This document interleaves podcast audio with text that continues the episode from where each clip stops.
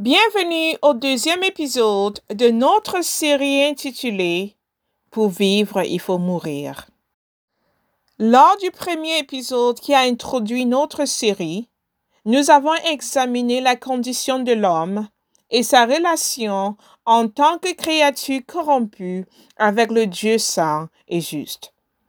Car à la suite de la rébellion humaine, la création a été soumise par Dieu à la futilité.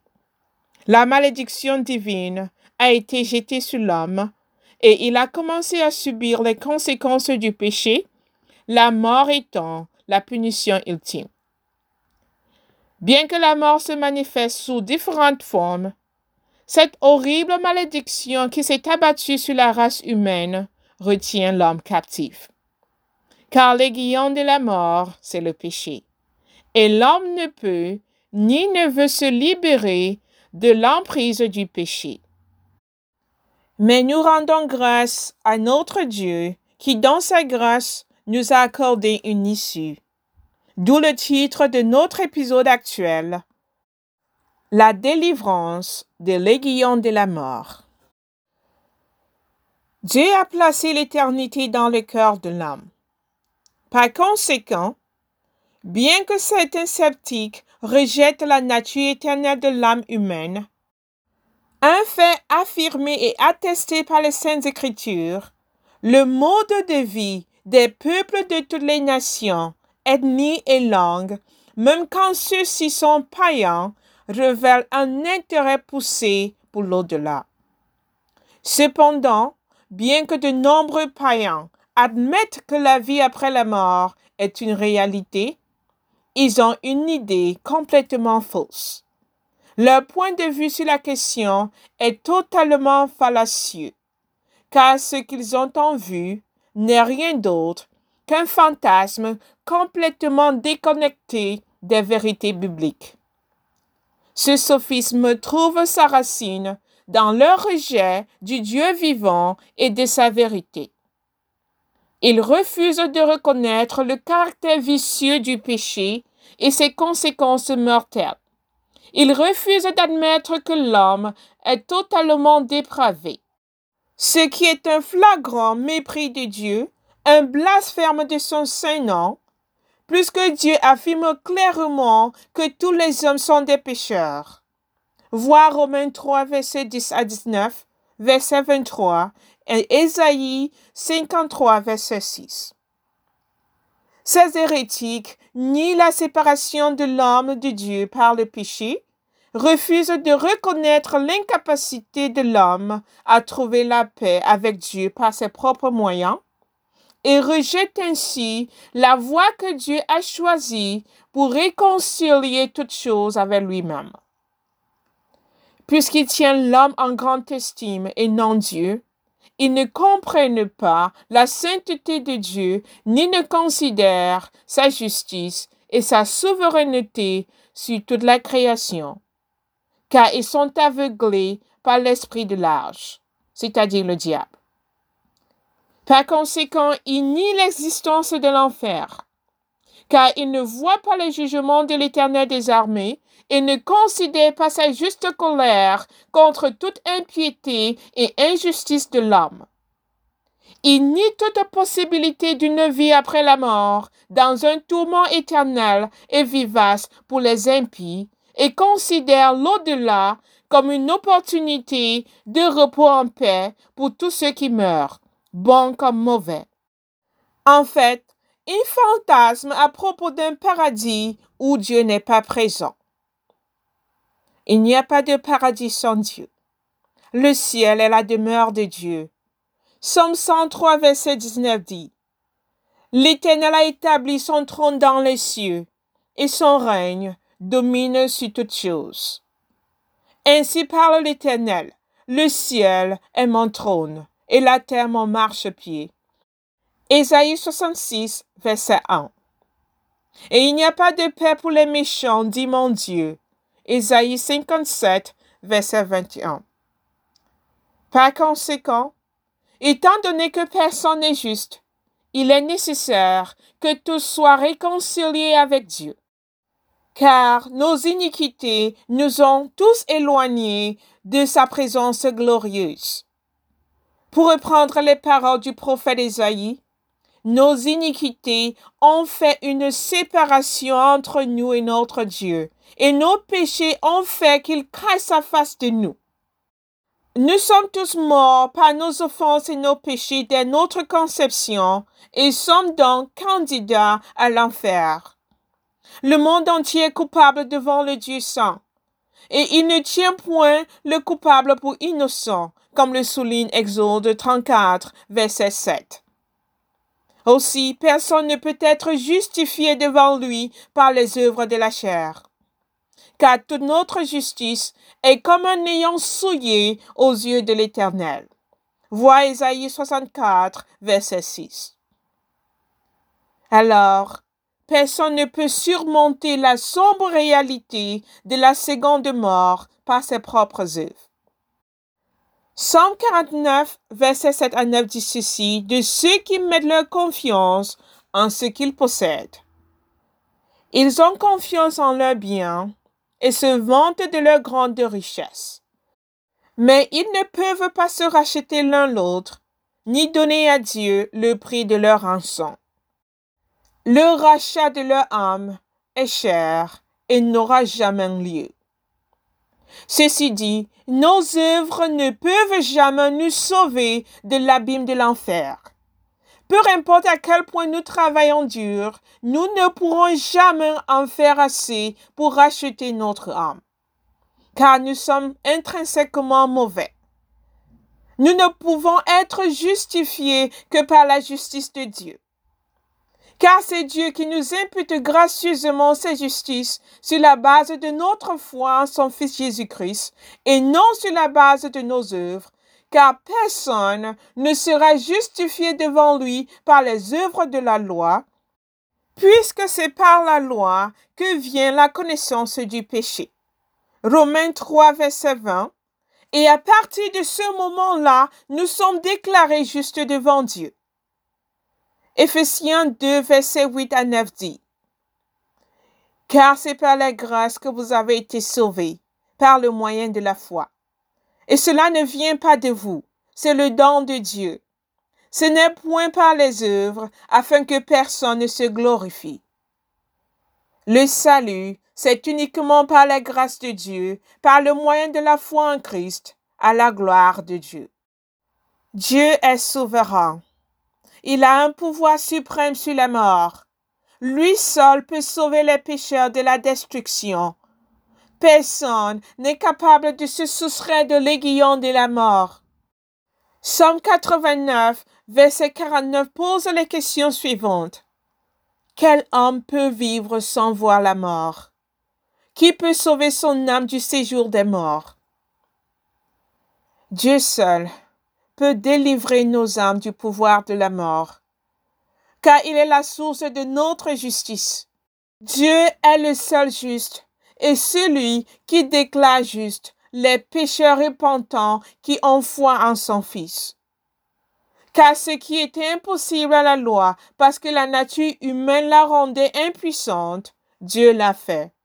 Il a condamné le péché dans la nature humaine en envoyant à cause du péché son propre Fils dans une nature semblable à celle de l'homme pécheur.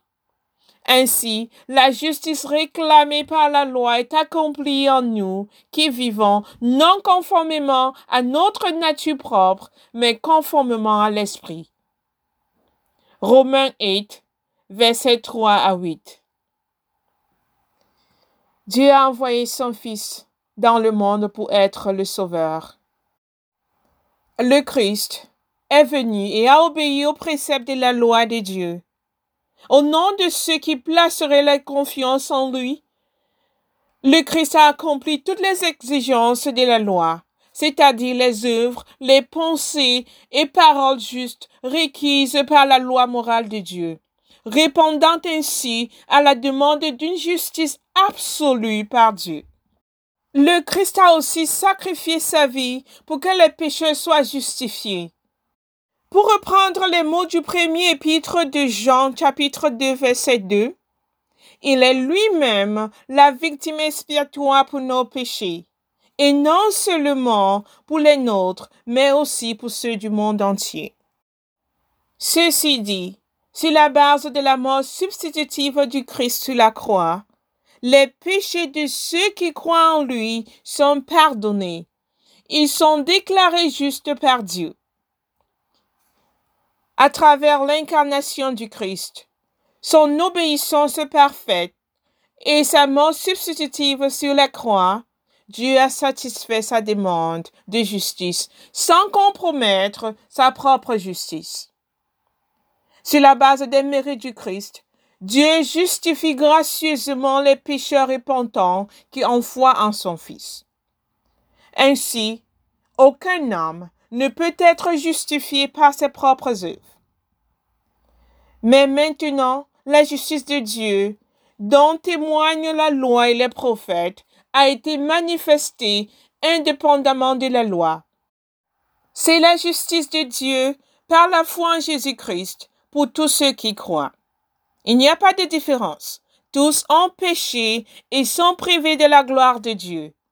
Et ils sont gratuitement déclarés justes par sa grâce, par le moyen de la libération qui se trouve en Jésus-Christ. C'est lui que Dieu a destiné à être par son sang une victime expiatoire pour ceux qui croiraient. Il démontre ainsi sa justice puisqu'il avait laissé impunis les péchés commis auparavant, à l'époque de sa patience. Il la démontre dans le temps présent de manière à être juste, tout en déclarant juste celui qui a foi en Jésus. Romains 3, verset 21 à 26. Après le péché d'Adam, Dieu a promis la rédemption de l'humanité pécheresse par la sémence de la femme. Vois Genèse 3, verset 15. Des générations après, il a réitéré cette promesse plusieurs fois par l'intermédiaire de ses prophètes au peuple d'Israël, par qui le salut serait finalement disponible à tous les peuples. Ésaïe 25, verset 6 à 8, par exemple, dit Sur cette montagne, l'Éternel, le Maître de l'univers, prépare pour tous les peuples un festin de plats succulents, un festin de bon vin, de plats succulents, pleins de moelle, de bon vin clarifié. Sur cette montagne, il détruira le voile qui est tendu sur tous les peuples, la couverture qui est déployée sur toutes les nations. Il engloutira la mort pour toujours. Le Seigneur, l'Éternel, essuiera les larmes de tous les visages. Il fera disparaître de la terre la honte de son peuple. Oui, l'Éternel l'a déclaré. Somme 98, verset 2 à 3. L'Éternel a fait connaître son salut. Il a révélé sa justice sous les yeux des nations. Il s'est souvenu de sa bonté et de sa fidélité envers la communauté d'Israël Jusqu'aux extrémités de la terre, on a vu le salut de notre Dieu. Cette promesse a été accomplie en Christ, le Fils de Dieu, le Seigneur et Sauveur, car en lui, la grâce nous a été accordée de toute éternité. Vois 2 Timothée 1, verset 9.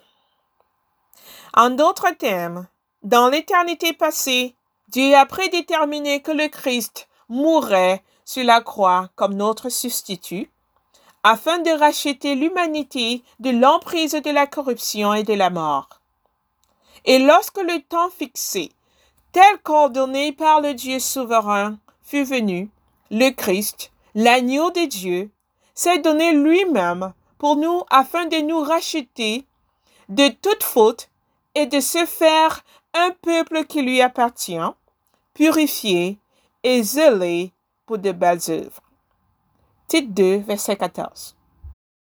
Dieu l'a envoyé pour nous bénir en délivrant chacun de nous de nos iniquités.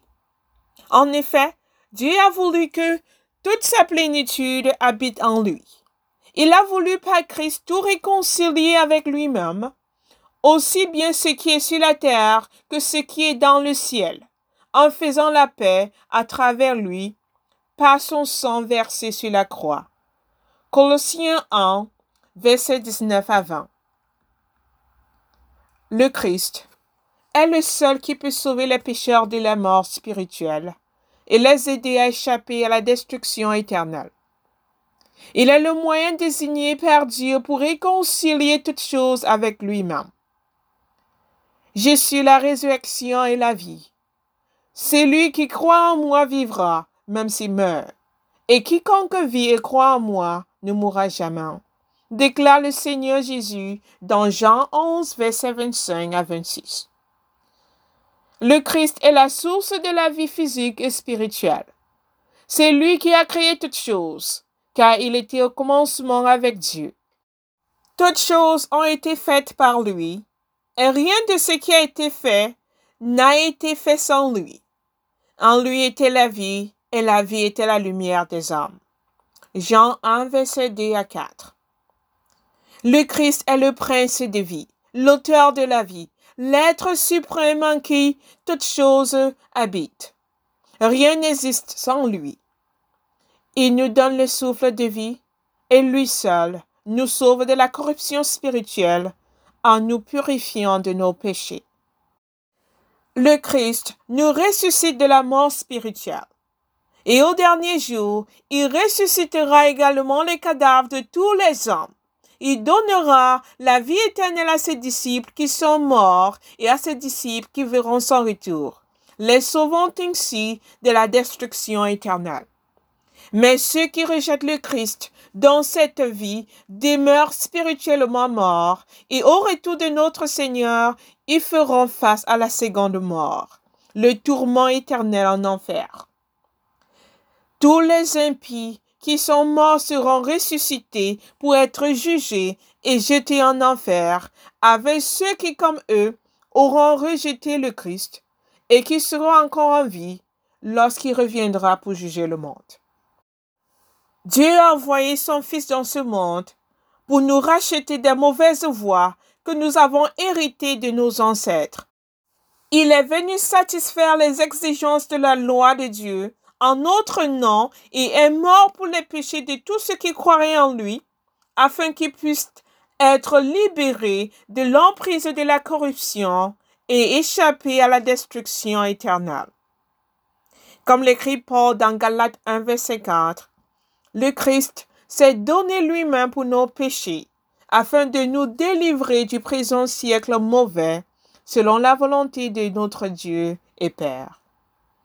Il est entré une fois pour toutes dans le lieu très saint, non pas avec le sang des boucs et des jeunes taureaux, mais avec son propre sang. Il nous a ainsi obtenu un rachat éternel. Hébreu 9, verset 12.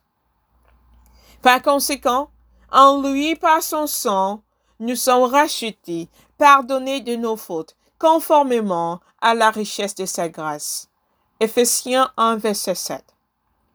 Colossiens 1, verset 13 à 14 dit Il nous a délivrés de la puissance des ténèbres et nous a transportés dans le royaume de son Fils bien-aimé, en qui nous sommes rachetés, pardonnés de nos péchés. Le Christ est la plus grande révélation de la grâce et de l'amour de Dieu pour l'humanité. Comme l'écrit l'apôtre Paul dans Galates 3, verset 13, Christ nous a rachetés de la malédiction de la loi en devenant malédiction pour nous, puisqu'il est écrit, Tout homme pendu au bois est maudit.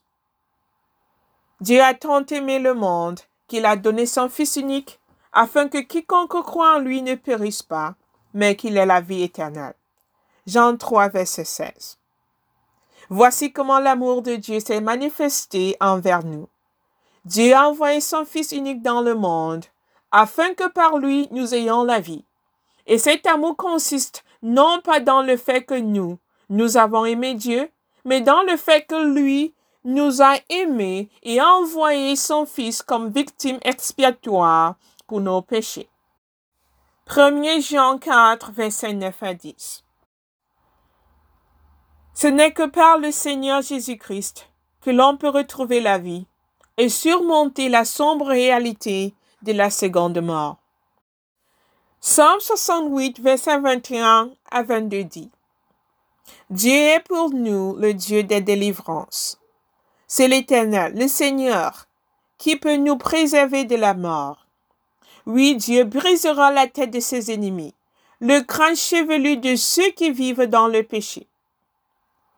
Le Christ est le moyen par lequel les péchés sont pardonnés et la réconciliation avec Dieu possible.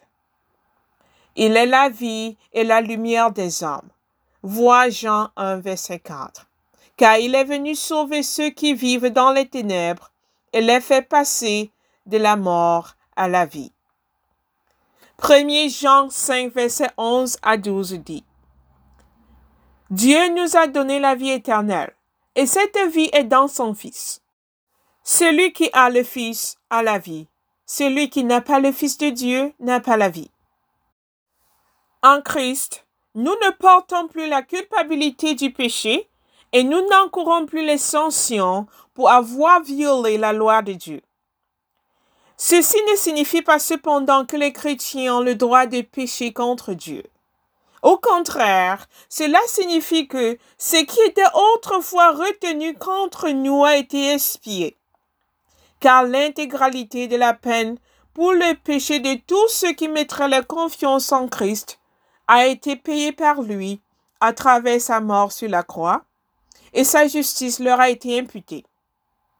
Étant purifiés et justifiés devant Dieu par son sang précieux, nous passons de la mort à la vie.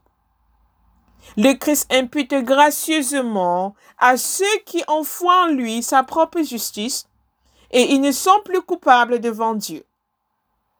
Comme l'écrit Paul dans Romains 8, verset 1, il n'y a donc maintenant aucune condamnation pour ceux qui sont en Jésus-Christ. Mais tous les impies sont retenus captifs par la mort spirituelle. Il n'y a pas de vie en eux. Par conséquent, ils finiront dans le feu de l'enfer, où ils se nourriront de la colère de Dieu pour toujours, parce qu'ils ont rejeté son Fils.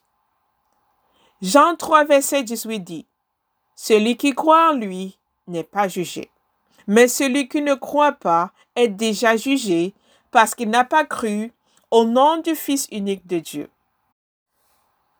Si vous ne vous êtes pas encore repenti de vos péchés, je vous exhorte à le faire maintenant et à croire au Seigneur Jésus-Christ.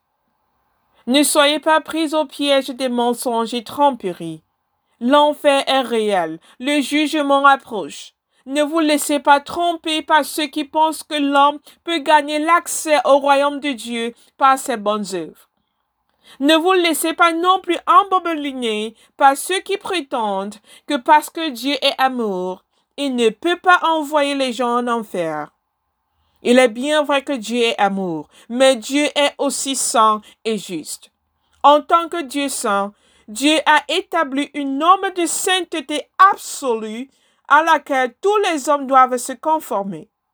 Et pour échapper à la condamnation divine, vous devez vous conformer à cette norme de sainteté absolue, car toute violation, tout péché entraîne un jugement dans le temps et l'éternité. Par ailleurs, la sainteté et l'amour pur de Dieu justifient sa haine contre les péchés et les pécheurs impénitents. Ainsi Dieu punit ceux qui refusent d'abandonner leur mauvaise voie. Naoum 1 verset 1 à 2 dit L'Éternel est un Dieu jaloux, il se venge. L'Éternel se venge. Il est plein de fureur. L'Éternel se venge de ses adversaires. Il garde rancune à ses ennemis. Au verset 6 à 8, nous disons ceci. Qui résistera devant son indignation? Qui tiendra contre son ardente colère? Sa fureur se propage comme le feu et les rochers se brisent devant lui. L'Éternel est bon. Il est un refuge le jour de la détresse.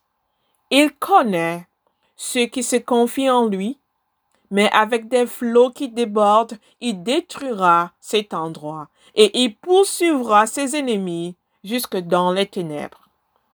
Dans Somme 5, versets 5 à 6, nous lisons ce témoignage au sujet de Dieu. Car tu n'es point un Dieu qui prenne plaisir au mal. Le méchant n'a pas sa demeure auprès de toi. Les insensés ne subsistent pas devant tes yeux. Tu es tous ceux qui commettent l'iniquité. Quiconque méprise la parole incarnée de Dieu, quiconque méprise l'évangile du Christ, se condamne à la destruction éternelle. Le Christ est venu et a accompli tout ce qui est juste par sa vie parfaite. Il a satisfait la justice sainte de Dieu par sa mort substitutive sur la croix, afin que les pécheurs, à travers la foi en lui, puissent être pardonnés et réconciliés avec Dieu. Cela a été ordonné dans l'éternité passée par le Père. Vois 2 Timothée 1, verset 9, titre 1, verset 2, et 1 Corinthiens 2, verset 7. Quiconque veut échapper au jugement, quiconque recherche la vie, quiconque désire surmonter la sombre réalité de la seconde mort, doit embrasser la voie de justice offerte par Dieu, c'est-à-dire la repentance et la foi en son Fils Jésus-Christ. Car les pécheurs sont sauvés exclusivement par l'œuvre et le mérite du Christ Seigneur. Si vous êtes un pécheur impénitent, vous êtes coupable devant Dieu. Le roi de l'univers contre qui vous avez péché. Et le prix de votre péché est trop élevé pour vous.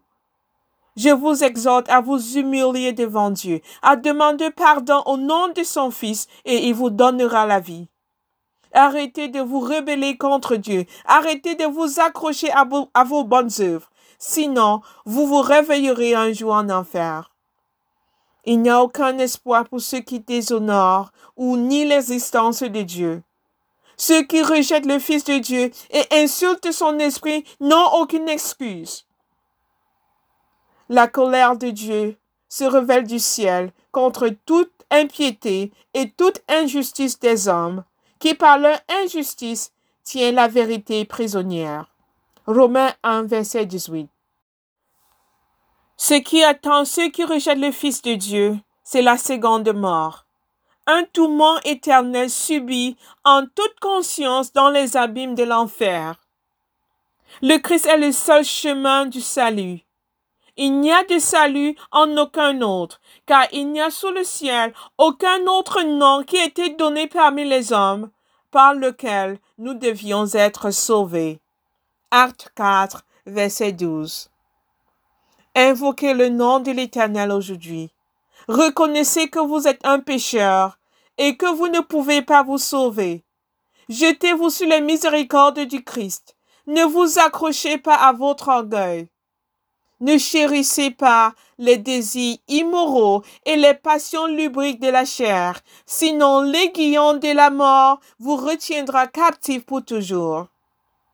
Car pour vivre, il faut mourir au péché et embrasser le Christ comme Seigneur et Sauveur. Car comme l'écrit Paul dans Romains 8, verset 6 à 8, l'affection de la chair, c'est la mort, tandis que l'affection de l'esprit, c'est la vie et la paix. Car l'affection de la chair est inimitié contre Dieu, parce qu'elle ne se soumet pas à la loi de Dieu et qu'elle ne le peut même pas.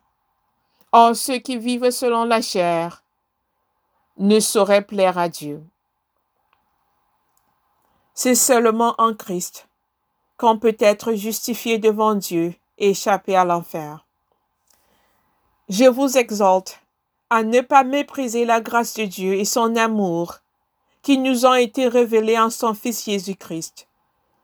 Car la malédiction de Dieu demeurera sur vous pour toujours.